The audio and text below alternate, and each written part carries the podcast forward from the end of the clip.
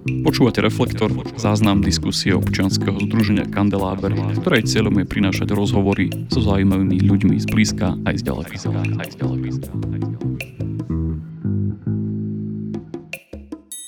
Príjemný podvečer vám všetkým želám. Vítam vás tu na, na priedomi Bašty, kultúrno-komunitného centra. Moje meno je Jakub Lenard a budem vás sprevádzať týmto dnešným večerom, ktorý sa volá Reflektor. Je to diskusný večer, ktorý organizujeme už 30. krát. Dnes je taký pekný okrúhly. Organizujeme ho ako občianske združenie Kandeláber. A ja som si pripravil na dnes takú malú štatistiku na úvod, aby sme to nejak zhodnotili. Tak prvýkrát sme diskutovali 28. júna 2015, čiže už je to 7 rokov, čo organizujeme tieto debaty.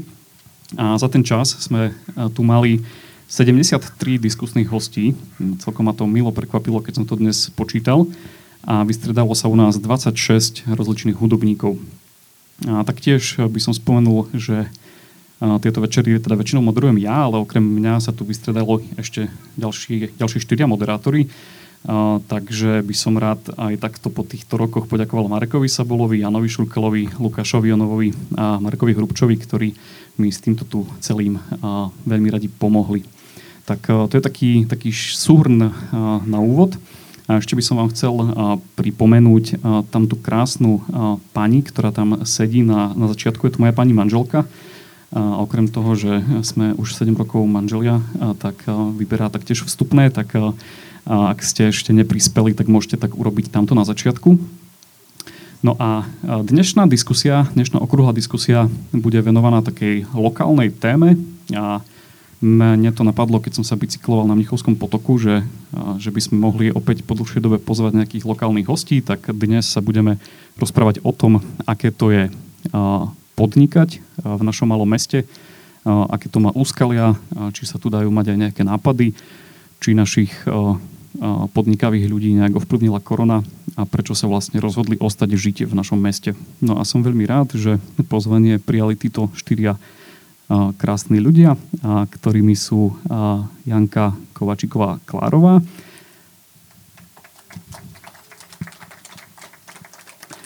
Ferohvizda,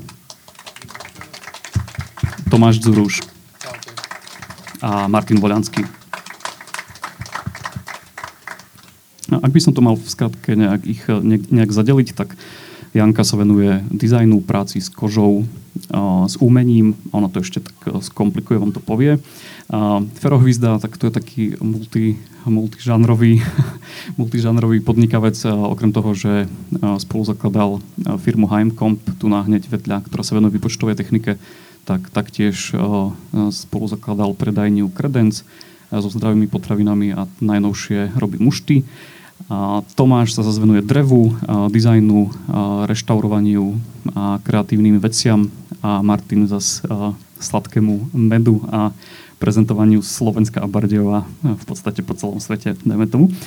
Tak a na úvod sa ich vlastne chcem opýtať, že, že aké boli počiatky ich podnikania, ako vznikali ich nápady a môžete zároveň aj tak predstaviť vlastne to, čo robíte, čo som povedal iba tak v skratke. A Janka, chceš začať? Presne toho som sa pála, že ja pôjdem prvá, že vždycky, že ženy majú prednosť, tak asi preto. Áno, ale môžeme ťa napríklad pozbudiť potleskom nejakým, že?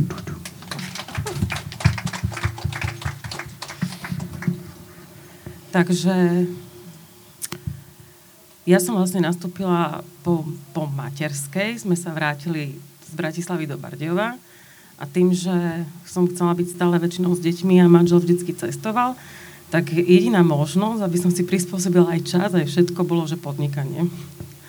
Ale ja som do toho vúpla tak rovnými nohami, bez rozmyslu, asi takto by sa to nikdy nemalo robiť.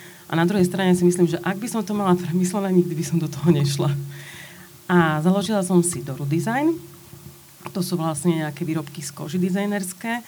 A chcela som prebrať také rodinné remeslo, že ma mamina naučí to sa tak pekne rozbehlo nejak svojim bohom a popri tom sme s kamarátkou urobili mini artist. To bolo zase, to sme spojili deti a kreativitu. Tam sme vlastne vytvárali veci, kde vlastne deti umením uh, rozvíjali fantáziu. To sa tiež takto rozbehlo. A počas korony som pre kamarátku vlastne vymyslela, zmenila imič cukrárne, števkine dobroty a jedu dizajnujem. A od prvého štvrty som k tomu všetkému si pribrala ešte aj mentorstvo v ceste von a robím Filip. Dávaš slovo ďalej? Posúvam. Dobre. Takže ja som asi podobná kategória, lebo tiež som prakticky bez rozmyslu začal podnikať hneď po maturite. E, prečo začalo tu výpočtovou technikou? Keďže vtedy počítače boli in, skladali sa počítače. Mal som na to školu, robili sme to už na internáte v Prešove, na SPŽE. E, bola vtedy možnosť, bol, bolo to relatívne aj výhodné. A chcel som ostať v Bardejove najmä. Hej. Neplánoval som uh, vycestovať. Sice som plánoval vysokú školu okolo podnikania, ale to som zistil, že sa to absolútne nedalo. Takže to bol začiatok toho HM kompu, takže prakticky v svojom odbore. Uh, mladý, naivný, 19-ročný po maturite. Hneď v maji som maturoval, v septembri už bola predajňa otvorená. Kredenc bol troška neskôr, prakticky to nás inšpirovalo spolu s manželkou na cestách, či po Srbsku alebo Barcelóne, keď sme videli takéto lokálne obchodíky s lokálnymi potravinami a zistili sme, že Bardeve nám niečo také chýba. Hej. Chceli sme to najprv postaviť čisto na lokálnych produktoch, na bardejovských produktoch alebo na produktoch z Prešovského kraja, ale bohužiaľ sme zistili, že tých produktov je strašne málo. Že keď stále nadávame, že je tu malo zamestnania, ale nikto proste s potravinami v Bardejove alebo v Prešovskom kraji nepodniká, alebo takých tých nápadov je strašne, strašne málo. Takže tým pádom máme tie produkty z celého Slovenska. Uh, muštáreň bol nápad uh, taký, že uh, máme svoje sady. Uh, pred časom sme urobili generačný sad, kde máme viac ako 42 starých odrôd do jabloní. Keďže sme mali sady, uvažovali sme, ako to spracovať. No samozrejme najjednoduchšie je to dať vypáliť ale vo Francúzsku v, meste Eny som si všimol presne tak, že to fungovalo pojazdom muštáreň. Prišla do mesta, prišiel kamión do mesta, ľudia si donesli svoje jabl- jablka v bedničkách, oni to zmuštovali, dali do fliaše, ľudia si produkt odnášali. Super nápad. E, chcel som to urobiť aj u nás, že by to bolo formou pojazdnou, hej, že prídeme na dedinu, prídeme do mesta. Len keď som začal o tom viac skúmať, že ako to funguje, tak ma všetci odhovárali, že je potom problém, lebo E, treba tam pripojku vody. Sice vo Francúzsku to možné je, ale na Slovensku to nie je možné, lebo tie zákony sú u nás troška prísnejšie na takéto pojazdné veci, takže, takže nakoniec sme sa rozhodli, že to spravíme v kamenej prevádzke v Janovciach. Takže tam prakticky gro našej výroby funguje na tom, že prinesiete svoje ovocie, spracujeme ho, dostávate už hotovú šťavu. Uh, alebo robíme aj svoje produkty, prakticky spracovávame svoje ovocie, ktoré potom môžete kúpiť v rôznych predajniach, podobných ako Kredenc, aj v Kredenci. Ešte mám jednu aktivitu, o ktorej si asi nevedel. To máme tiež s kolegom, je to firma BDV Trade. Tam sa venujeme výrobe mestského mobiliáru. Začalo to tiež tak úplne náhodne, že keď sme robili výpočtovú techniku krížom krážom po východe, po školách, tak bol veľký dopyt práve po školských laviciach a po stoličkách a zistil som, že prakticky na východnom Slovensku nie je absolútne žiadna výroba takéhoto nábytku, tak začali sme so školským nábytkom a momentálne sa viac venujeme mestskému mobiliáru a, a rôznym prístrežkom a podobne. Takže to asi o mojom podnikaní. Super, tak tým nábytkom sa vlastne pekne dostávame k Tomášovi. Tak Tomáš, predstav, predstav sa, predstav, čo robíš. Tak u, u mňa to začalo už v detstve, keď som mal 8 rokov, tak uh, som dostal na Vianoce sadu rezbarských dlat a to bolo asi určujúce do budúcna. uh, potom som vychodil základnú školu, stále ne, nejak som nejaké domčeky staval a priťuchol k tým dlatám, že som vyrezával niečo. No a ďalšie určenie bola stredná škola, Uh, tu v Bardiove, Drevarska, uh, to bol odbor uh, umelecké spracovanie dreva. No a tam ma to tak chytilo, že v podstate som to chcel posunúť ďalej. Uh, tak som sa prihlásil na vysokú školu do Prahy, na rezbarstvo, lenže to bolo neúspešné. Tak potom som mal dvojročnú pauzu a nakoniec som si dal ešte raz prihlášku uh, na Akadémiu do Bystrice No a tam ma prijali. Čiže som vlastne sa dostal od dreva k umeniu, k takej vyššej forme a tam som vychodil bakalárske štúdium, štvoročné, a zistil som, že uh, asi tie 4 roky stačia a treba sa už posunúť ešte ďalej. Uh, potom som už začal, otvoril som si živnosť a začal som podnikať. A veľkú zaslúhu na to mal taký môj mentor, uh, bardiovský reštaurátor Martin Kutný. On ma v podstate pripravoval aj na školu, aj uh, dal mi tu možnosť, že som mohol u neho praxovať. Čiže tam uh, som veľa tých zručností pochytal z reštaurovania. No a potom to už išlo samo. Prišla jedna zakázka, druhá. Uh, pomaly tá dielňa sa budovala. Uh, začínal som v garáži a potom som zistil, že tá garáž je malá. tak uh, som si prenajal väčší priestor. No a dnes sú asi dva roky, čo už mám uh, takú menšiu výrobnú halu, uh, kde mám štyroch zamestnancov a ide to tak pomaličky. No teraz sa dostávame k Maťovi, ktorý robí niečo úplne iné. Tak čo to je? Halo, dobre. Čiže my sa venujeme konkrétne včelým produktom. Možno ste už to zachytili, Medzbardov a tak ďalej. A to je vlastne úplne to, čo robíme na plný úvezok. Najviac a venujeme tomu skoro všetok čas. Ja osobne mám uh, dve firmy. Jedna má na starosti Uh, jedna sa zaoberá výrobou konkrétnych produktov, to je tá, ktorá akože tie veci spracovala a tak ďalej. A druhá ich distribúciou, následne je tá firma po našom, ktorá je tam zapísaná. To je vlastne e-shop, ale prioritne ten e-shop funguje hlavne na podchytenie zákazníkov, s ktorými sa dá ďalej pracovať.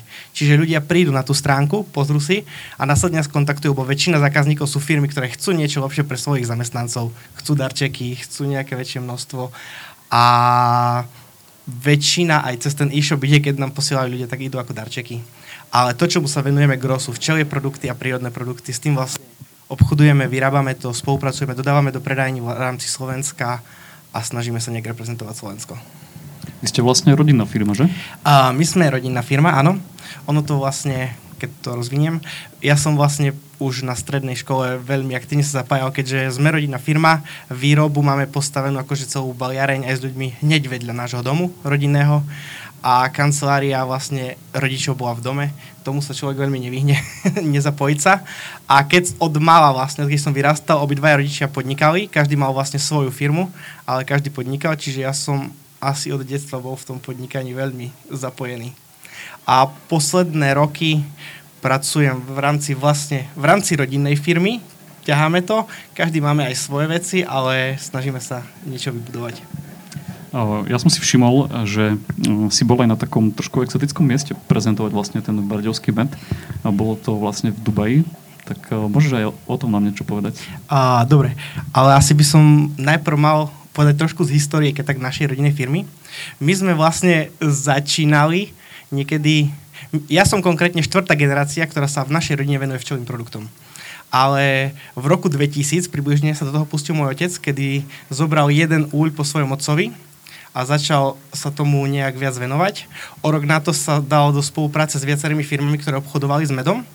A do 8 rokov, niekedy okolo roku 2008, tesne pred krízou, sme mali na Slovensku 36 pobočiek, kde sme skupovali medy od všetkých včelárov na celom Slovensku a tie najlepšie medy sme triedili a vlastne sme ich zvážali do Bardiova, kde sa robil export do Rakúska, Nemecka, Polska a Česka a boli sme vtedy akože najväčšia firma, ktorá obchodovala s medom. To nás viedlo k tomu, že sme sa naučili, ako tie medy majú vyzerať. Ktoré sú medy sú dobré, ktoré nie sú dobré, kde je dobrá oblasť, ako sa včelári, ako sa má včeláriť, ako sa nemá včeláriť a zistili sme, ako vyrobiť ten najlepší produkt. A do troch rokov sme upustili úplne a prestali sme, akože obmedzili sme ten export na minimum a začali sme sa naplno venovať budovaniu včelej farmy a budovanie tých najkvalitnejších produktov na miesto akože extrémnych množstiev. Vtedy to bolo akože ročne sa distribuovalo cez 200 tón medu, ktorý sa všetok triedil v Bardejove a následne sa podľa toho, ktorí zákazníci čo potrebovali na veľký obchod distribuoval ďalej. No a ten med, keď sme sa naučili robiť ako kvalitný, to bolo niekedy kolo roku toho 2010, tak sme začali chodiť na tie výstavy, začali sme sa venovať akože prioritne tomu. Až to dospelo k tomu, že vlastne uh, náš med bol zaradený medzi najvýnimočnejšie medy sveta.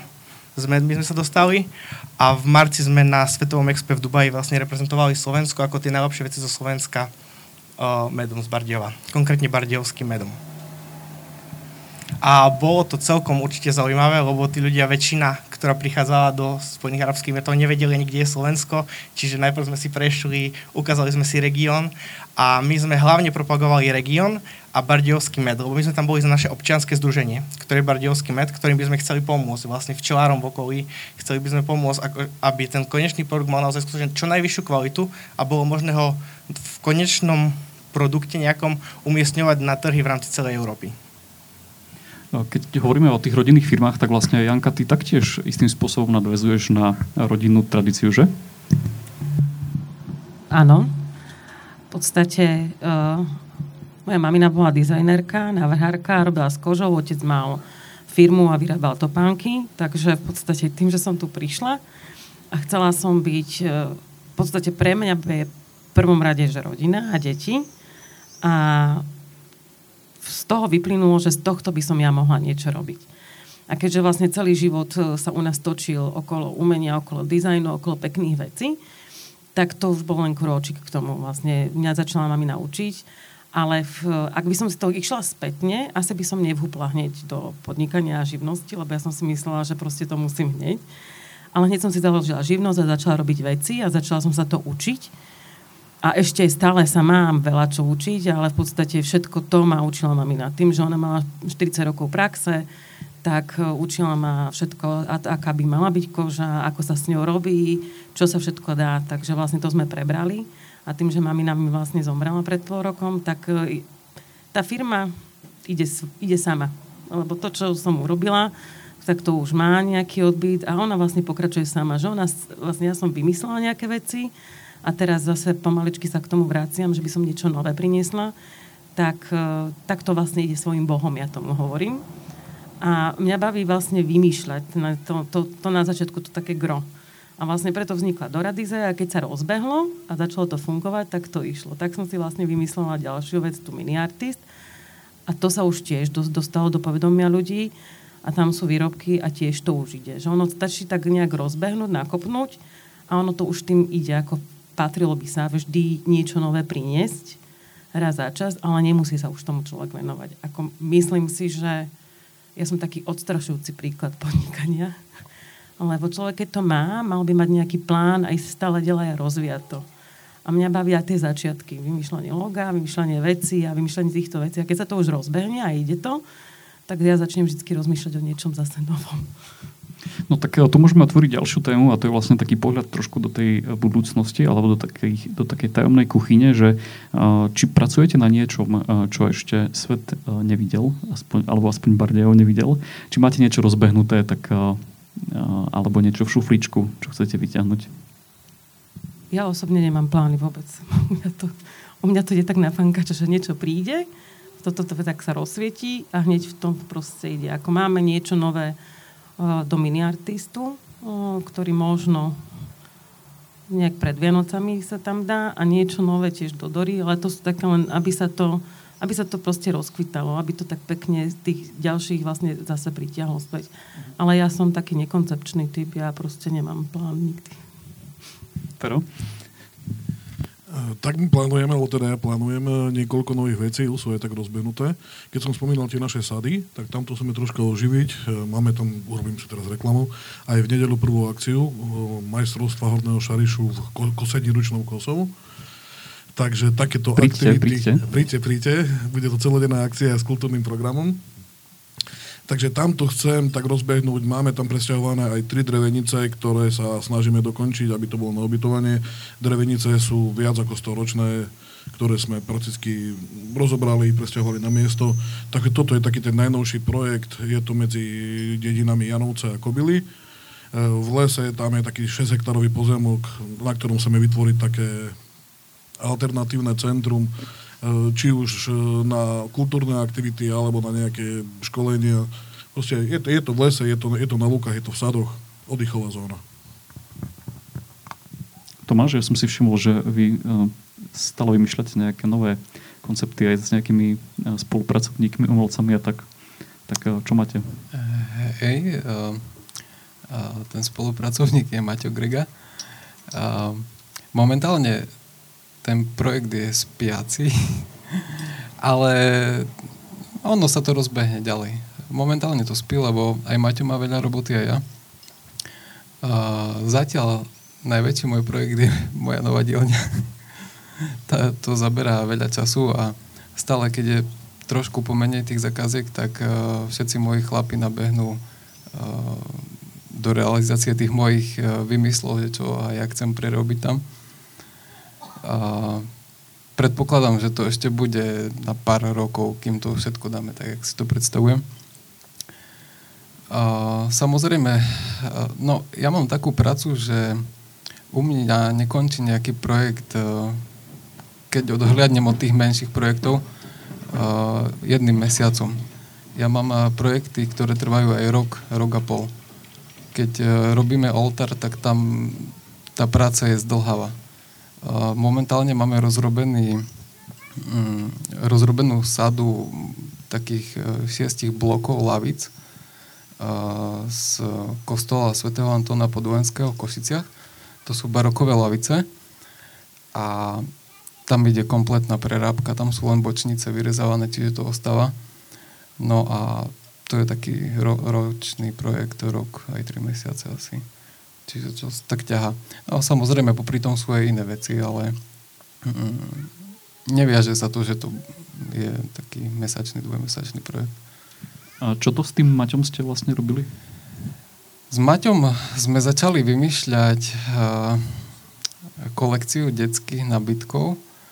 Uh, Maťo bol viac menej taký dizajner, uh, spolu sme to konzultovali a tým, že ja mám výrobné kapacity, tak uh, uh, niečo on urobil, nejaký prototyp, niečo som mu ja poskytol. Uh, Urobili sme prototypy, ale zatiaľ sme to ešte nerozbehli, takže by to bolo nejak verejnosti dostupné úplne, že hovorím, že je to také, taký spiaci projekt ešte. A, tak, medzi náš aktuálne najrozpracovanejší projekt patrí to, čo sme vlastne prezentovali aj v Spojených Arabských Emirátoch, kde som so sestrou bol. A to je celé o tom, že pripravujeme európsku ochrannú známku, ktoré je že chránené označenie pôvodu. Neviem, či si to všimli, ale napríklad sír Grand Padano má taký dole červený krúžok, kde je napísané chránené označenie pôvodu, alebo švarcvalská šunka. A to sú produkty, ktoré sú akože najvýznamnejšie v Európe a Európska únia veľmi podporuje, aby akože boli ochranené, zachované a ďalej rozvíjane. A presne na tom pracujeme pre Bardiovský med už niekoľko rokov v spolupráci s Ministerstvom hospodárstva aj v spolupráci s Úradom priemyselného vlastníctva. Dávame dokopy tie veci k tomu a je dosť možné, že v tomto septembri by už mohla byť pridelená ochranná známka práve na tento bardiovský med. A to je akože veľmi veľa tých vecí kolo toho, pretože celé schvaľovanie prebiehalo roky, pripravovalo sa do všetkých jazykov a do všetkých štátov Európskej únie. A všetkými úradmi priemyselného vlastníctva vo všetkých štátoch to muselo prejsť, plus celou Európskou komisiou. A teraz je to vlastne v tej poslednej fáze, ktorá už je iba že vyvesené vo vesníku európskom a čaká to 3 mesiace ako keby na potvrdenie už len. Čiže všetky svoje akože kapacity, aj všetko, čo máme, tak venujeme do prípravy tohto, lebo by to mohlo priniesť akože veľmi veľa pre naše mesto. Produktov, ktoré majú toto označenie veľmi málo. V rámci Slovenska je to napríklad skalický trdelník ak viete, že skalický trdelník má iba jedno miesto, na ktorom sa môže pest, akože vyrábať pod určitými podmienkami, tak presne toto by mal byť bardiovský med. Že bude mať vlastne, bude patriť medzi, myslím, že to je 8 produktov na Slovensku s najvyššou ochranou, medzi nimi aj detvianská vyšívka a kultúrne dedictva, tak toto by mal byť bardiovský med. Čože vlastne na základe tých 20 rokov, kedy sme chodili na súťaže reprezentovali na, v rámci celého sveta a teraz by to vlastne malo vyvrcholiť a tomu sa venujeme a v spolupráci s tým začíname spoluprácu s mestom, s vyšším územným celkom, aj s ministerstvom, lebo by sme chceli vytvoriť v rámci mesta nové pracovné miesta, kde by sme mohli vytvoriť napríklad včelie záhrady, kde by bolo viac včelníc, kde by sa podporovala biodiverzita, kde by sme mohli vysadiť nové akože, rastliny, ktoré by podporovali aj tieto veci. A zároveň aj dalo by sa urobiť nové výrobné priestory, kde by sa tiež dalo zamestnať ľudí práve na tento produkt, lebo je to produkt s celoeurópskym významom. Takže toto je vlastne projekt, ktorému sa najbližšie venujeme a asi budeme venovať najbližšie roky. Keď tak na vás pozerám, tak uh, výrobné priestory, sady a už... Uh, tak som si to zadelil.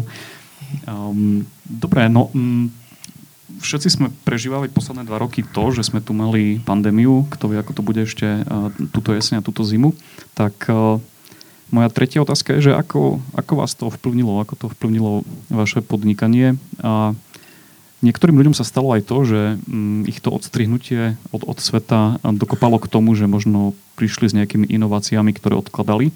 Tak e, aj to je moja otázka, že či vás to možno že nejak e, nenakoplo k niečomu.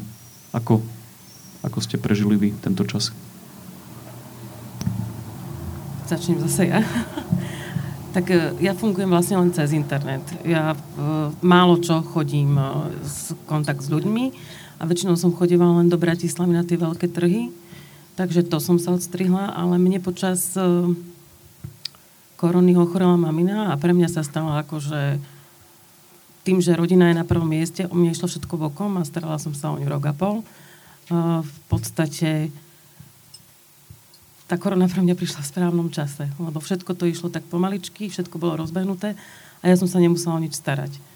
Čiže ja som to nejak ako nevnímala. Možno som bola rada, že som sa nemusela stretávať s ľuďmi, lebo to bol taký čas, kde som mohla tráviť s rodinou vtedy.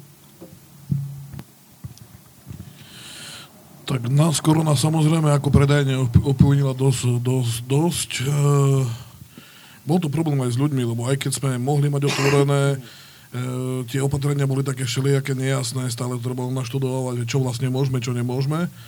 Eh, zamestnanci, samozrejme logistika zamestnancov a ten management ľudí bol náročný, keďže vypadávali, aj keď sme mohli mať otvorené, tak nemal kto otvoriť, lebo boli v karanténe. Eh, tržby samozrejme klesli, ten rozvoj sa zastavil pri tej korone, lebo prakticky my sme len kamenné predajne.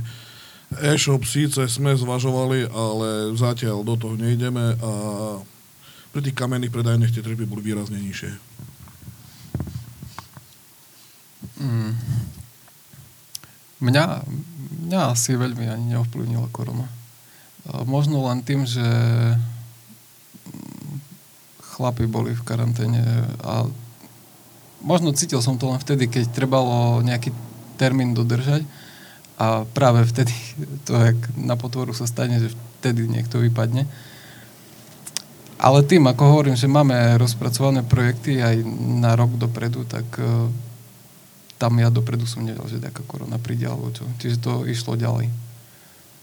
Um, asi fakt len tie karantény, že keď niekto vypadol. Ale to sa dalo nejak uhrať, že stalo. Že... Ako na tom boli včely? Uh, tak pre nás to boli celkom akože veľmi náročné roky. Uh, jedna vec bola, že sa um, neúplne darilo včelám kvôli zmene klimatických podmienok sa v našej oblasti začalo oveľa horšie akože včelariť. Aj znášky boli minimálne, kedy sme jeden rok, skoro celý rok museli včely iba krmiť. Čiže med sme veľmi nemali. Nový, mali sme z predchádzajúcich rokov, lenže keďže bol COVID a boli predajne zatvorené, tak tie predajne nepredávali. Takže ani to, čo sme mali, neobjednávali. A veľkú časť našich tržieb tvoria hlavne uh, predajne, ktoré sú v obchodných centrách, rôzne, rôzne menšie predajne, zdravé výživy a to tvorilo gro nášho predaja a tých predajní sme stratili viac ako polovicu. Veľká časť predajní dokonca zatvorili, neobjednávali ďalej, prešli na produkty, ktoré sú lacnejšie a to nás výrazne ovplyvnilo v tom, že veľmi nám kresol predaj, nemali sme nový med, ktorý by sme mohli predávať, ale vďaka Bohu, čo sme brali ako veľké požehnanie, bolo to, že sa nám veľmi začalo dariť ako keby v tej morálnej oblasti. Vyhrali sme viac ocenení za 3 roky, ako sme vyhrali za celé doposiaľ obdobie predtým. Podarilo sa nám rozbehnúť spolupráce v Spojených štátoch, v Severnej Karolíne, kde sme s, s výskumným ústavom uh, včiel začali spolupracovať. Podarilo sa nám rozbehnúť spolupráce s ministerstvom, kde sme sa dostali vlastne do Dubaja. Podarilo sa nám rozbehnúť množstvo ďalších akože spoluprác so školami, dokončovali sme spolupráce s vedcami, čiže vlastne všetok náš čas išiel do týchto takých ako keby nie ziskových, ale takých prospešných vecí, ktoré pomáhali regiónu nášmu, pomáhali Slovensku a pomáhali v konečnom dôsledku aj nám, lebo sme videli tie, akože, akú hodnotu to prináša mimo toho ako predajného. Mm-hmm. Ale bolo to skutočne veľmi ťažké, kedy sme zo 100 predajní, do ktorých sme dodávali v rámci Slovenska, prešli na nejakých 30. Čiže 70% predajní, ktoré doberali, skončili v rámci korony pre nás. Lebo mnoho z nich bolo aj také, že reštaurácie, kaviárne, ktoré boli celý čas zavreté. Predajne, ktoré bo- mali siete v obchodných reťazcoch, už neobjednávali nové. Niektoré, ktoré aj objednali, nepozaplatili, lebo nemali z čoho zaplatiť, keďže nemali tržby. Čiže bolo to pomerne ťažké obdobie, avšak v tej morálnej oblasti ako keby sa nám veľmi darilo. Čo to bolo v tej Amerike? Výskumný ústav či škola? Alebo... Uh, je to výskumný ústav včelársky, ktorý sa zameriava na uh, včely v prírode, kde sú aké, s nimi sme teraz, tam sme teraz postavili med, kde to ešte nemáme zverejnené, ale oni vyberali najlepšie medy z jednotlivých krajín, kde nás zaradili, oni medzi vlastne urobili zoznam, že toto je 30 najlepších medov sveta a tam nás aj zaradili. Že patríme medzi tých 30 najlepších z celého sveta, kde vlastne z Európy boli asi 3 vybrané zo všetkých štátov Európy a s nimi spolupracujeme tak, že my im vlastne posielame vzorky, komunikujeme s nimi a oni robia vlastne ten svoj výskum, ktorý je na nejaké chuťové parametre, ako sa odlišujú v jednotlivých krajinách, ako sa postupuje a tak. Táto diskusia má samozrejme vždycky aj taký priestor pre otázky z publika a tie si dáme po krátkej pauze, ktorú, ktorú si teraz dáme. A tu na za rohom si môžete všimnúť, že je tu aj takýto malý príručný minibar, tak môžete sa nejakým spôsobom aj osviežiť. Do toho budeme počúvať príjemnú hudbu na týchto gramofónoch, ktoré sú za mnou. A ja som vlastne na úvod aj zabudol povedať, že dnes tu s nami mal byť aj Mario Babej, ktorý ako správny podnikateľ je rozlietaný, takže vlastne neprišiel. Takže ak ste prišli kvôli nemu, tak vás pozdravuje. Teda nepozdravuje, som si vymyslel, ale pozdravil by vás určite. No, ale tak eh, aj tak tu máme eh, iných štyroch hostí. Dobre, takže dáme si teraz takú 5-minútovú pauzu a potom bude priestor eh, aj na vaše otázky. Tak hudba hraj. Tak ja poprosím našich hostí, aby prišli si opäť sem sadnúť. A, a kým sa tu zhromaždia, tak rád by som aj upravil pozornosť na, na tú hudbu, ktorú tu dnes počúvame. A pozval sem Matúša Romana, ktorého všetci poznáte ako Popečku. Popečka, poď tu. A povedz nám, že že čo to má znamenať toto celé, že čo to dnes počúvame a, a čo to vlastne je? Tak uh, počúvame platne a vlastne som tu, lebo Jakub mi zavolal, že či nemôžem prísť, pretože uh, ja som organizoval jednu takú uh, vernisáž jednodňovú skice, kde vlastne vystupoval aj moderátor dnešný Jakub, aj jeden z hostí Tomáš a doniesol som tam tiež gramofón, síce nie tento, ale iný. No a všetkým sa to páčilo a aj mne. No a Jakuba napadlo, že, že chcel by kapelu, ale že nejak e, z rôznych dôvodov sa to nepodarilo, že či by som uh, neprišiel zahrať, áno, money, no money, no honey. A, a prišiel som a, a snažím sa teda nejak tú atmosféru spraviť. Takže asi tak by som... Ešte nám môžeš povedať, že čo sme to dnes počuli? Napríklad toto, na čo teraz šlo. To bol Dan Barta. A predtým to boli nejaké uh, také orchestre československé. Tak, neviem ani presne. Taký výber. Dobre, tak ďakujeme veľmi pekne uh, Matúšovi. A ešte dnes budeme počuť nejaké skladby, vlastne on to tak púšťa trošku aj do pozadia, ako ste si možno všimli. A na záver do 21.59 tu bude púšťať nejaké skladby. Presne v tom čase to vypneme. A a tým pádom sa dostávame k druhej časti našej diskusie, keď bude priestor aj pre vaše otázky, ale ja som si jednu nechal ešte, aby som to trošku rozprúdil. A tá moja otázka na našich hostí je, že, že prečo sa vlastne rozhodli ostať žiť v Bardiove, respektíve sa sem vrátiť dokonca až z ďalekej Bratislavy. Tak Janka, chceš začať, že? Určite. Nechcem, ale musím už. Kvôli rodine, kvôli deťom v podstate. Mne to bolo jedno, ale môj muž povedal, že ideme bývať do Bardejova. A keď mal Oliver 6 rokov a mal nastúpiť do školy, tak sme sa rozhodli, že sa vrátime tu a myslím si, že to bolo jedno z najlepších rozhodnutí, aké sme mohli spraviť. Ako môj brat tvrdí stále, že rodina má byť spolu a v podstate ten čas e, deti veľa trávili aj s starou mamou, ona ich strašne veľa naučila. Myslím si, že také spokojnejšie a kľudnejšie detstvo tu mali, ako by mali v Bratislave. Tak prečo v Bardejove? Lebo síce rád cestujem, ale Bardejov asi je to najlepšie miesto na život, aspoň pre mňa. Takže nevedel by som si predstaviť dlhodobejšie žiť, dlhodobejšie ako mesiac v inej krajine. Tak preto Bardejov, alebo v inom meste, preto Bardejov. Mm, Ja, ja tým, som bol aj v zahraničí, uh, mal som tu možnosť cez štúdium na vysokej škole byť rok v Španielsku. Tam som videl, ako to funguje. Predtým som ešte bol v Holandsku. Tam asi sa rodili také myšlienky, že sa chcem vrátiť naspäť. A a potom asi tým, že som si tu založil dielňu, pravdepodobne je tu ten genius loci toho môjho podnikania. Mal som informácie, že tu boli také dielne v minulosti. Asi, asi to ma tu... Niečo ma držalo. Ja neviem sám, že čo, ale niečo ma tu držalo. A potom som ešte svoju pani manželku dotiahol z Bratislavy. A tá už ostala tu. Čiže to asi. A, takže, a môj osobný názor je, že vlastne každé mesto na to, aby mohlo byť dobré, potrebuje dobrých ľudí. A ak sa nájde dostatočné množstvo dobrých ľudí, ktorí by boli ochotní bývať v tomto meste, tak z tohto mesta sa stane naozaj dobré mesto. A ak by všetci schopní ľudia odišli, tak proste to mesto nemá akože žiadnu hodnotu bez tých ľudí. Preto ja osobne som sa rozhodol, že chcem tu žiť. Chcel by som vybudovať skutočne akože nejakú dobrú firmu, ktorá by mohla platiť dobré mzdy svojim ľuďom a tak tu pritiahnuť viac schopných ľudí, čo vlastne pomôže pozdvihnúť všetkých v každom meste. A keď sa pozrieme napríklad v minulosti, keď sa taký Tomáš Baťa nasťahoval do Zlína, bola to úplne dedina, kde nebolo skoro nič, a on tam ostal a vybudoval tam niečo, čo akože urobilo vtedy jednu z najrozvinutejších častí v rámci Československa, kde mali súkromné letisko, iba ich firma a čo nemal ani štát. Čiže myslím si, že dobrí ľudia by mali ostať na mieste, kde sú a robiť tie veci, v ktorých sú dobrí práve tam, kde sú. Lebo ak by ostali vedci, ktorí sú dobrí a mali by možnosť tu ostať, tak by sa mohol stať z Bardejova výskumný ústav. Mohol by sa stať úplne hocičo. Akože, ak tí ľudia budú tu. Takže som presvedčený, že dobrí ľudia mali by tu ostať a tvoriť dobré veci. Lebo potom sa nám tu bude všetkým žiť jednoduchšie. A druhá vec, prečo som tu ostal, je, že vlastne mám rád ľudí, ktorí sú okolo mňa. Mám rád ľudí, s ktorými som vyrastal, aj keď veľká časť sa stiahovala do Bratislavy. Ale stále sa sem vracajú k nám.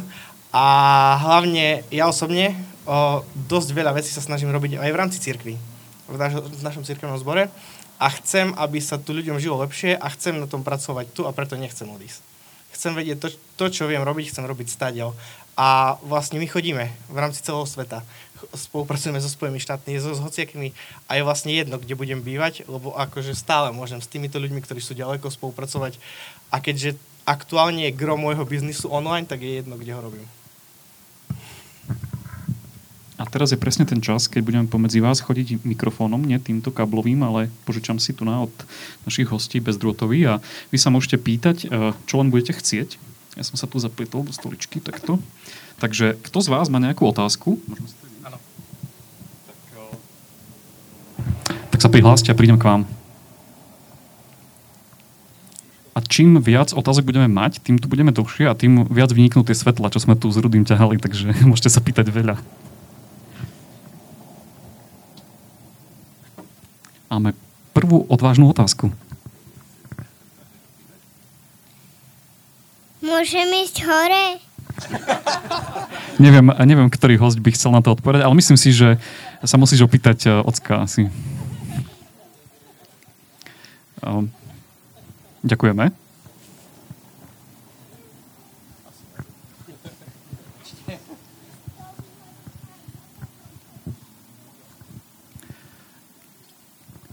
Tak kým niekto nájde odvahu, tak mám ešte takú ďalšiu. Máš? Dobre. Na pána Volenského uštipli vás šeli kedy? Lebo ja som skoro zomrel ako malý chlapec. Doktor Martinus ma dával dokopy.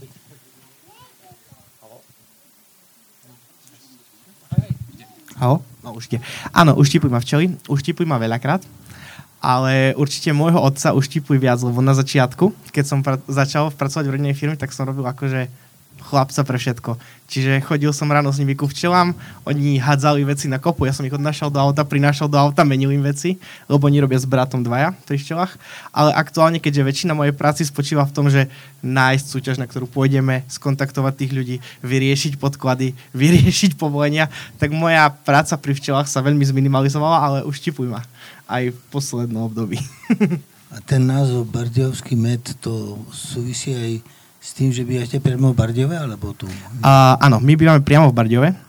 Uh, priamo v Bardiove máme aj výrobu a v rámci okresu Bardiov, ale aj priamo v Bardiove máme 7 včelníc, na ktorých máme aktuálne medzi 250 až 400 produkčnými rodinami, plus máme ďalších včelárov, s ktorými spolupracujeme. Ešte Tomáš, ja by som chcel, uvažuješ o katalógu?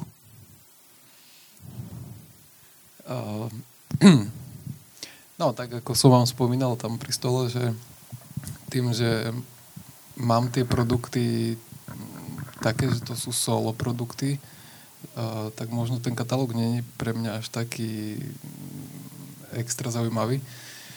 Uh, keby sme mali že sériovú výrobu, že tých produktov robíme viac, uh, pravdepodobne by to bolo efektívnejšie pre mňa. Čo nehovorím, že nemôže prísť, hej. Zatiaľ keď tak mám zjednodušene povedať, zatiaľ nie. A ešte by som sa chcel uh, dať čo doplniť, že moja spomienka z detstva, ktorú mám akože možno ako 6-ročný, najvýraznejšia, ktorú si inú pamätám, ako ma doštípali včely. Keď sme boli prvýkrát prevážať väčšie množstvo úľov a oni sa otvorili a ma úplne dožrali. Takže si na to nedá sa zabudnúť doteraz. to...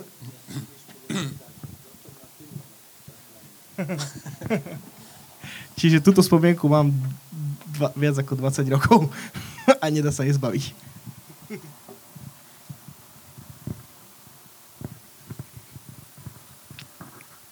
Takže máme priestor na ďalšiu otázku.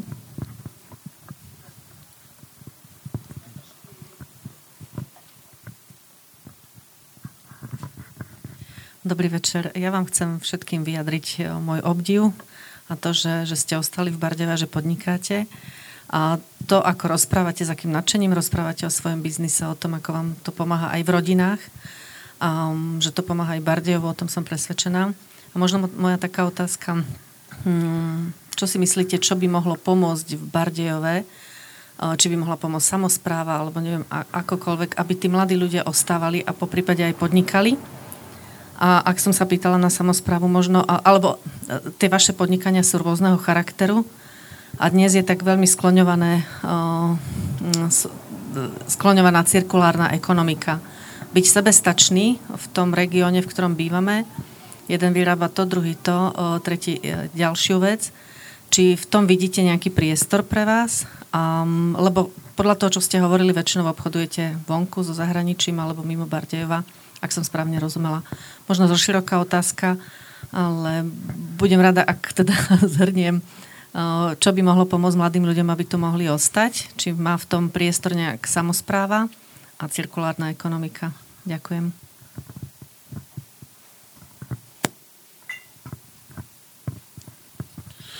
Určite tá cirkulárna ekonomika má veľký význam, lebo tým pádom, keď budeme kupovať lokálne produkty, či to už je med, či, či dáva robotu lokálnym ľuďom, tak tým pádom viac ľudí má príležitosť ostať tu a, a, a tvoriť v tom meste. Samozrejme, keď budeme kupovať veci od nadnárodných spoločností, tak tí zamestnávajú ľudí niekde úplne inde. Takže to je ten ideálny svet, v ktorom by sme žili, že všetky veci alebo väčšinu vecí, minimálne potravín alebo, alebo takých tých bežných spotrebných vecí, aby sme kupovali od lokálnych dodávateľov. Len zatiaľ sa toho trošku bojíme v okrese. No. Aspoň moje skúsenosti, keď sme si robili prieskum o lokálnych výrobcov či pri potravinách, je to strašne málo ktorí to robia dobre a robia to, to lokálne.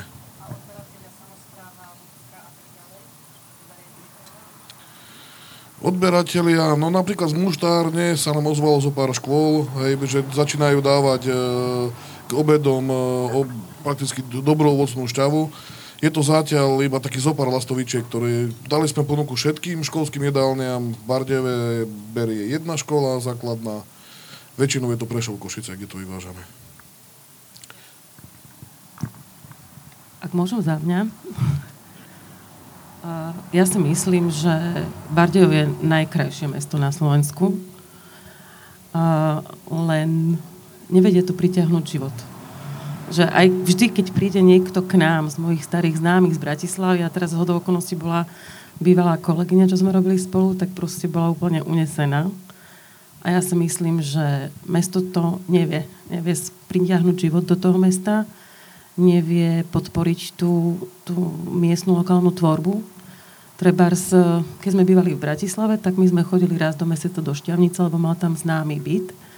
A mne sa strašne páčilo to, že tam dali priestor umelcom miestným a vlastne či už diela, dielka, umelci, maliari. A prenajímali to za fakt asi smiešný peniaz, ale aby to podporili. Čiže tam vlastne priniesli život do toho mesta. Áno, je to také malé mestečko, kde chodia všetci hipstery z Bratislavy a žiť ale myslím si, že Bardio má veľký potenciál. Aj to námestie, ale nevie to. Neviem, či, či nemajú na to páky, alebo nechcú, ale ja si viem predstaviť, že by proste na námestí boli také malé lokálne dielničky, kde by vlastne mohli tí ľudia predávať, alebo by bolo takto podporený aj turizmus a všetko a aj ten život v tom meste, lebo toto nie je že je to škoda. Že mne by sa to práve páčilo, že keby sa to takto spravilo. A vidím, že napríklad v Bratislave to funguje, áno, je to veľké mesto, a, ale dá sa to robiť podľa mňa aj v menšom, ak by chceli. Ale tu to nie je. Je to tak. Ja súhlasím. Možno, že mesto by mohlo uh, urobiť nejaký, ne, nejakú formu, aby sme vedeli spolupracovať, či už lokálni výrobcovia, dodávateľia, E, presne, možno, že aj nejaký ten priestor, hej, keď e, sa bavíme o tom, že malý, remeselný, no, malý remeselník si nedovolí na prenájom na námestí za nejakých tisíc eur. Hej. Takže možno mesto, keď podporilo aspoň nejakou časťou, viem, že bol som teraz napríklad v Levoči, tam je pod radnicou, sa to bol nejaký jarmok a tam sú práve lokálni remeselníci, predávajú lokálne výrobky. Keď som sa bavil s dámou, ktorá to má na starosti, tak ten nájom tam majú za euro. Hej je, je to super, lebo tým pádom vedia predávať, nemajú zbytočné náklady a tomu mesto to robí, robí reklamu. Takže spolupráca s mestom v tom, že by sme my dokázali komunikovať medzi sebou a možno fakt nejaký spoločný priestor na predávanie, lebo väčšina z lokálnych si to, si to nedovolí samostatne prenajať. Ja som teraz pred ešte týmto poviem, sme sa rozprávali o takých, akože tu by mohlo byť strašne veľa projektov, kde by mohli zapojiť aj starších ľudí, aj vyrábať nejaké tie veci, ale musela by byť niekde akože voľa, aby to podporili nejako. A nie je to tu. Ako... Videla som, že to funguje takto v Nemecku, kde sa fakt, že podporovalo aj napríklad daňami, alebo proste dotáciami a to, ale tuto, tuto asi... Nechcem sa hovoriť, že to nie je, lebo nie, neskúmam to moc, ale keby bola vola, tak by mohli združiť buď nejakých umelcov, alebo utvoriť si fakt nejaký obchod s remeselnými výrobkami iba z okresu Bardejov. A mohlo by to byť, ale nie je. To, čo boli tie malé remeslá, tak aj to zaniklo, čo je škoda. Ale no nie je to to. Uh, sa vyjadriť ešte ja, že pre nás minimálne je to v tom, že naša oblasť, včelie produkty sú veľmi malá oblasť v rámci ekonomiky a skutočne je to produkt, ktorý je okrajová záležitosť, nie je to denná potreba. Kilo sa spotrebuje priemerne na obyvateľa 1,4 kg za rok a to väčšina ide z obchodných reťazcov. Čiže je to akože okrajová záležitosť.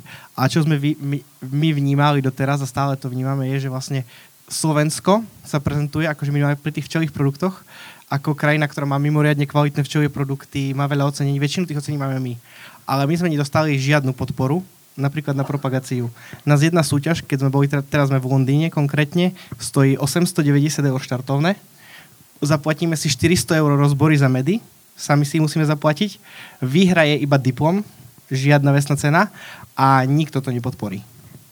Ale následne sa robí, sa to volá, že aktuálne, že bee washing, tak ako je greenwashing, že chvália sa akože včelami, všetci tak na oko, že dajú si jeden ú na strechu, ale nerobia preto, akože ani pre podporu včelárov, ani pre podporu tých, ktorí sa tomu venujú, ani pre nikoho sa toho veľa nerobí. Myslím si, že tie ekologické veci, v ktorých sme my, sa začínajú postupne meniť, pretože aj spoločnosť je viac naklonená tomu akože ochrane životného prostredia, pomoci a tak ďalej. Ale doposiaľ napríklad máme 300 rodín, naša celková podpora bola dokopy 400 eur na rok. Čože je vlastne euro niečo na rodinu. A to bol vlastne koniec všetkej podpory, ktorú sme dostali. V rámci celého Slovenska, v rámci všetkých štruktúr, všetkých zväzov, sme vo viacerých zväzoch, v rámci ministerstva, vúcky a mesta.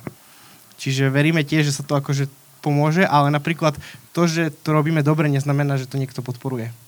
A tie roky, ktoré sme mali zle, tak to vlastne všetko išlo na úkor toho, že akože posledné peniaze, ktoré ostávali na výplaty pre všetkých, ktorí tam robili, sa používali na propagáciu.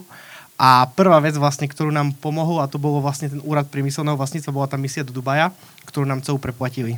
Oni nám kúpili letenky, oni nám tam našli priestor, oni nám dali priestor v pavilóne, ale to bolo tiež preto, lebo sme najlepší zo Slovenska, aby sme sa ukázali, ale teraz sme nepocitili žiadnu podporu výraznejšiu, no veríme, že sa to zlepší. prezidentka od nás brala med a ak bola návšteva pápeža na Slovensku, tak sme pripravovali pre celú 200 člennú delegáciu darčeky. A všetok med, čo dostala celá delegácia od prezidentky pre pápeža, bola od nás. Ja som ho jej bol od, osobne odvez v prezidentskom paláci. Som ho tam niesol do zahrady.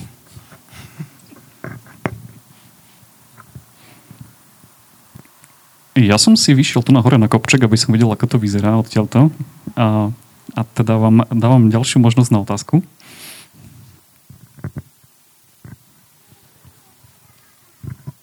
Dobrý večer, já mám otázku na pana Martina. A vy jste říkal, že v době covidu snížili včely produkci. Tak mě vlastně zajímá, jakou to má souvislost a proč. Uh, to nemá súvislosť s covidom, to má súvislosť s tým, že vlastne v období, kedy bol covid, nie len, že bol covid, ale klimatické podmienky boli také, že včelám sa nedarilo. Čiže z jednej strany nám nepomáhal covid tým, že vlastne zavreli všetky naše predajné miesta a z druhej strany tým, že sa nám striedalo, akože bol často dážď, príliš horúco, príliš zima, tak včely nedokázali nosiť med. Takže nemali sme med, ale nemali sme ani predaje. Nesúvisí to vôbec, iba bohužiaľ sa akože spojilo viacero, viacero akože tých vecí do dvoch rokov horších. OK, díky.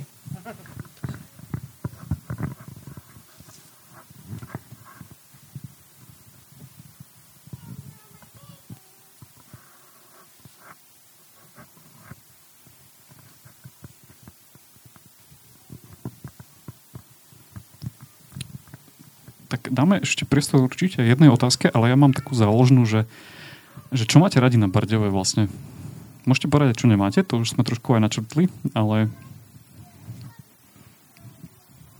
povedzte, čo máte radi.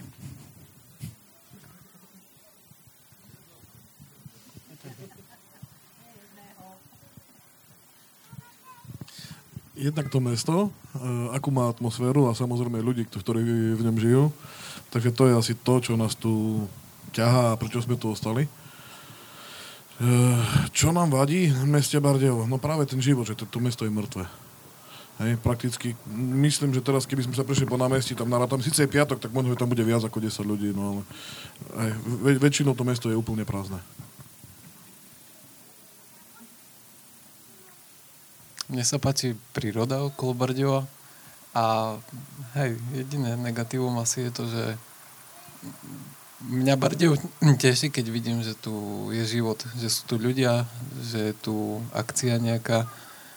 Proste postretávam ľudí a, a, a som smutný, keď vidím, že to mesto je prázdne. Tak ako Fero hovorí, že proste prídem na námestie a tam je 10 ľudí. A keď vôbec. Slav. A ja mám rada všetko. Bardejov je vlastne moje mesto. Prežila som tu mladosť. A ako fakt si myslím, že je najkrajšie mesto. My sme sa s mužom brali v Ríme. Sobašil nás pán Valo. A vlastne on, keď nás sobašil, hovoril, že vždy si myslel, že najkrajšie námestie na svete je Piaca na Vony a všetkých tam vždycky vodil. Ale v zime chodil v januári na mesiac po Slovensku a stalo sa, že prišiel raz na Bardejovské námestie, keď snežilo a svietili svetielka a on vlastne povedal, že, že nie je Piaca na Vony, ale že Bardejovské námestie, že je najkrajšie. A, a že má svoje takéto čaro. Ja si myslím, že tým, že za totality bolo také malé, tak ono sa zachovalo, aj všetká tá história. A ja, Bardejov mi prirastol k srdcu. Pre mňa je domov tam, kde sú moji blízki, ľudí, ktorých mám rada. A tým, že oni sú tu, tak preto som tu aj ja. Ale mne sa páči to mesto, že je také malé, že je komorné, no a nevyhomuje to, že, že to nevedia, že nevedia ho spropagovať, že tu nevedia pritiahnuť ľudí, že tu nevedia urobiť také akcie, kde by, okrem jarmoku samozrejme, to je taká akcia, ktorú ja zase nemusím, aby to proste žilo celý rok. Aby to bolo proste tak kompaktnejšie, nie že jedna akcia za rok, tam sa vytrieskajú všetky peniaze, príde tu pol Slovenska, a premele sa plno alkoholu, ale proste keby to vedeli tak, e, tak spraviť, aby to bolo stále. Non-stop priťahovali ľudí, e, podporiť ten turizmus a keď tu už pritiahnu tých ľudí, tak aby sa tu mohli dobre nájsť, dobre kúpiť spomienkové predmety nejaké, a nejaké tie miestne lokálne veci. Vadí mi to, že to nevedia. No, v tom meste ja vnímam, keďže precestoval som strašne veľa krajín a v tom meste mi chýba tá spolupráca, či už hotelov, organizácií, čo by asi malo mať na starosti mesto, lebo ten turista, ja som to pochopil vtedy, keď Čírov náhodou tu bol, bol jeden známy mojich známych cez, cez Anglicko, boli v Bardeve, boli na karavane, karavan sa im pokazil, bol to Austrálčan s partnerkou, ktorá bola z Japonska a teraz e, oprava auta, kým prišli náhradné diely, mala trvať týždeň. Tak sa ma pýtali, či tu majú program. Bardejov a okolie je proste milión vecí, milión aktivít kde, čo si môžete pozrieť, ale tým pádom, že boli bez auta a keď napríklad sa ma pýtali, že ako sa dostanú do Hervartova. No, tak jedine taxíkom, lebo nič nefunguje. Autobus do Hervartova chodí možno, že ja neviem, asi preženiem 10 krát denne, ale to asi až fakt preháňam. Hej, ťažko. Hej, potom, potom zoberme dedinku Tročany, kde je tiež nádherný kostolík a do Tročany ja si myslím, ten autobus nechodí ani 5 krát. Hej. A to už nehovorím o Kožánoch a o tých dedinkách, že možno, že chyba taká tá spolupráca, či už aj, aj hotely by do toho isto mohli prispieť, že urobiť nejaké propagačné, jeden mikrobus, ktorý by tu v meste bol, ktorý by tých turistov vedel odviesť, lebo fakt ten turista, keď tu príde na pol dňa, za pol dňa si to zbeha tu okolie e, mesta a nemá tu čo robiť, lebo nikto mu nič neponúkne. Hej. Vieme, keď prídeme do zahraničia, tak už hneď na hoteli máme milión at, atrakcií, aktivít. Ja neviem, tu v Bardeve nevidím nejakú takú propagáciu. Ten program si zoberieme, že Bardev v okolí 100 km má milión pamiatok UNESCO a a dá sa stať ale ísť kľudne tu sa ubytovať, žiť tu týždeň a môžeme pozrieť aj Tatry, aj, aj Ľubovňu, aj Prešov. A taká tá spolupráca chýba, že toho turistu my by sme tu mali udržať aspoň pár nocí, hej, alebo pár dní. Ten turista faktu aj, či príde z Polska, či príde z Maďarska, alebo z iných krajín, on tu prejde cez deň, no, dobre sa nenaje, teda je problém nájsť, do, dobre sa nájsť Bardejové, a ide preč, lebo no, nemá, nemá tu ďalšiu aktivitu. A tie aktivity pritom tu sú, že tu človek môže kľudne byť týždeň, len nemá ako a ani mu to nikto neponúkne, takže nemá dôvod tu ostávať. Ja by som sa k tomu aj vydrel, ale zbytočne budem opakovať všetkých. Ale preto poviem, čo mám rád na Bardiove. A mám rád, že je taký malý, že sa môžem dostať peši, aj keď väčšinou chodím autom ale mám rád, že môžem si zaparkovať auto na jednej strane mesta a za pár minút som na druhej a obehnem si vážne všetky veci. Zatiaľ, čo keď sme boli napríklad v Arabských Emirátoch, tam som potreboval z jednej budovy prejsť do druhej, asi sme 25 minút taxíkom po diálnici, zase sme niekde potrebovali chcieť, zase sme potrebovali na pol hodiny taxík, že to je také trošku otravné, čiže toto mám rád. Vyzerá podľa mňa, akože Bardejov vyzerá krásne. Ak som chodil po hociakých mestách, skutočne máme veľmi pekné mesto a je tu veľmi veľa dobrých ľudí, ktorí podľa mňa sa častokrát tiež nevedia predať a potrebovali by s tým pomôcť. A ak by sa našiel spôsob, ako tých, ktorí sú dobrí, potiahnuť dopredu, tak by bol, mohol byť Bardejov akože nielen krásny, akože iba na vonok ako tými stavbami, ale aj tými ľuďmi, ktorí tu sú a vážne stalo by za to tu prichádzať. Asi tak. Ďakujem, to bolo pekné. Tak ešte dajte jednu otázku z publika. To je pre mňa vždycky ten ťažký okamih diskusie, keď neviem, čo sa stane.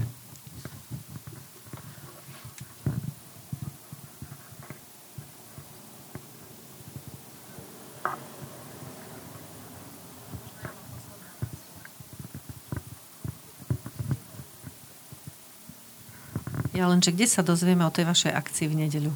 Lebo ja som o nej ne, nepočula, nevidela. E, no, to je taká naša nevýhoda, že nemá kto robiť e, marketing. Na Facebooku nejaká udalosť je vytvorená, plagáty sme nevylepili samozrejme, takže hej, ten, ten marketing je naša slabá stránka. No, do, dokonca áno, jasné. Hej, keby sme chceli to dať na mestské výlebné plochy, tak je tam za to poplatok, ani netuším momentálne, kto to spravuje.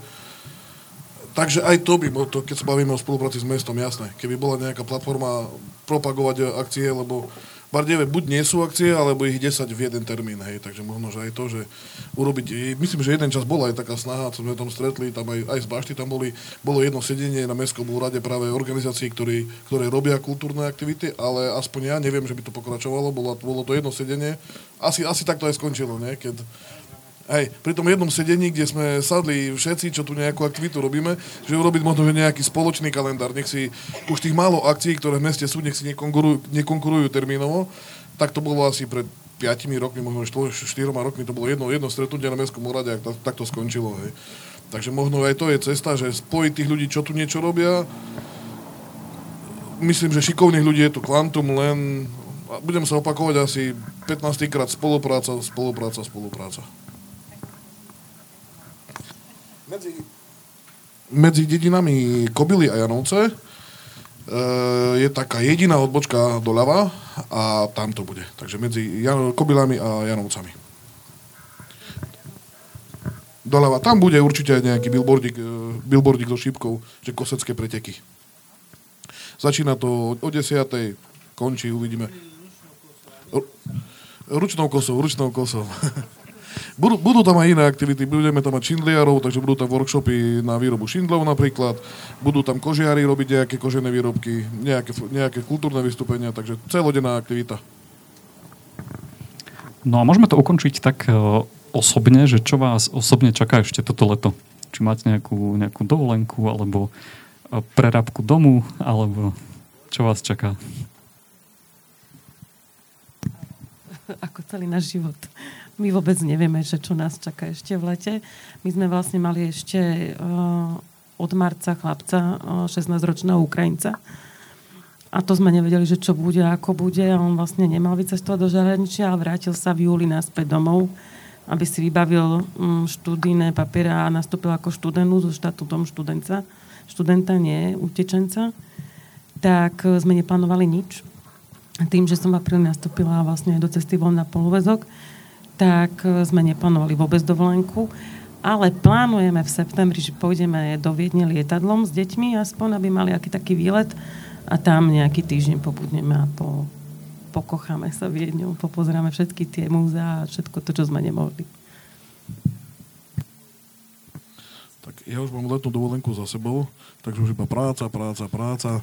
Dúfajme, že tie čísla koronové sa stabilizujú, že to nebude rásť a že budú, budú, budú možné rôzne trhy a aktivity, kde by sme chceli predávať, no len uvidíme, lebo tie čísla zatiaľ nevyzerajú dobre, tak dúfajme, že to tak ostane že sa to zníži.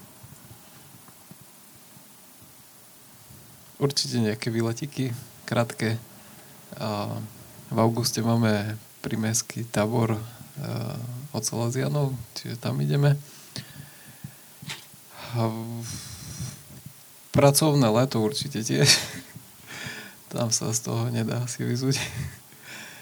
No a no len to prežiť tie horúčavy v zdraví a tak.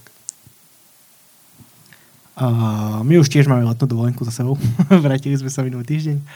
A to, čo nás čaká, je, že s manželkou sa venujeme práci s deťmi v rámci cirkve. Tak čakajú nás triletné tábory, čiže na budúci týždeň máme tábor, potom máme prestávku, potom je ďalší tábor, týždeň, potom je ďalšia prestávka, potom je ďalší tábor. A keďže máme ročného a 5-ročného syna a ona sa bude viac venovať akože deťom tam, čiže ja si budem aj s našimi deťmi trochu a jej pomáhať a snažiť sa byť naplno v práci popri tom a zastúpiť nás obohov. My spracujeme spolu, čiže asi to bude také leto plné rôznych ešte zážitkov.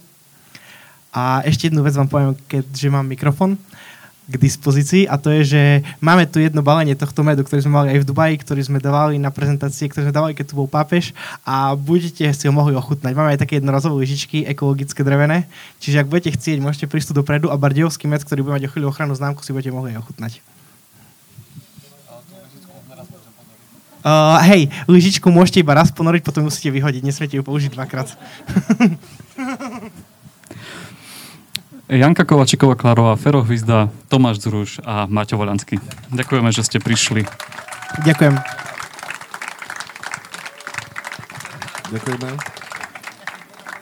No a na záver si teda okrem medu môžete vypočuť aj nejaké informácie a môžem vás rovno pozvať na našu ďalšiu akciu, ktorá bude multižánrový festival Rúžový bicykel. Tento rok bude opäť dvojdňový, 19. až 20. augusta. Môžete sa tešiť na minimálne 3 hudobné zoskupenia, 3 diskusie, filmovú prednášku, dvojicu workshopov, čo to ešte bude, dvojica výstav. A máme ďalšieho hostia ale asi už má ísť, asi už má ísť domov. Takže 19. Eh, až 20. august listky si už môžete kúpiť online na našom webe a potom 11. septembra vás pozývame na 23. Pečakuča Night, ktorá bude v židovskom suburbiu a všetky tieto informácie o našich akciách nájdete na webe kandelaber.sk, eh, na našom Instagrame, YouTube, Facebooku, podcastoch a tak ďalej a tak ďalej. Eh, ak vás zaujíma, čo sme robili minulý rok, tak tam pri vstupnom sú aj nejaké výročné správy, tak si ich kľudne môžete zobrať. No a na záver veľmi pekne ďakujem jednak našim hosťom, že prišli, jednak vám, že ste prišli počúvať a pozerať, čo tu robíme. Ďakujeme veľmi pekne Bašte, kultúrnemu centru, s ktorým už roky spolupracujeme a vďaka ktorým tu môžeme byť a rozbeľovať naše veci. A ďakujeme dobrovoľníkom, ktorí nám dnes pomohli a veľmi pekne ďakujem aj Rudimu za to, že nám pomohol s technikou, keďže všetci naši technici sú na dovolenkách. Tak vďaka ešte raz, že ste prišli. Toto bol 30. reflektor občianského združenia Kandelaber.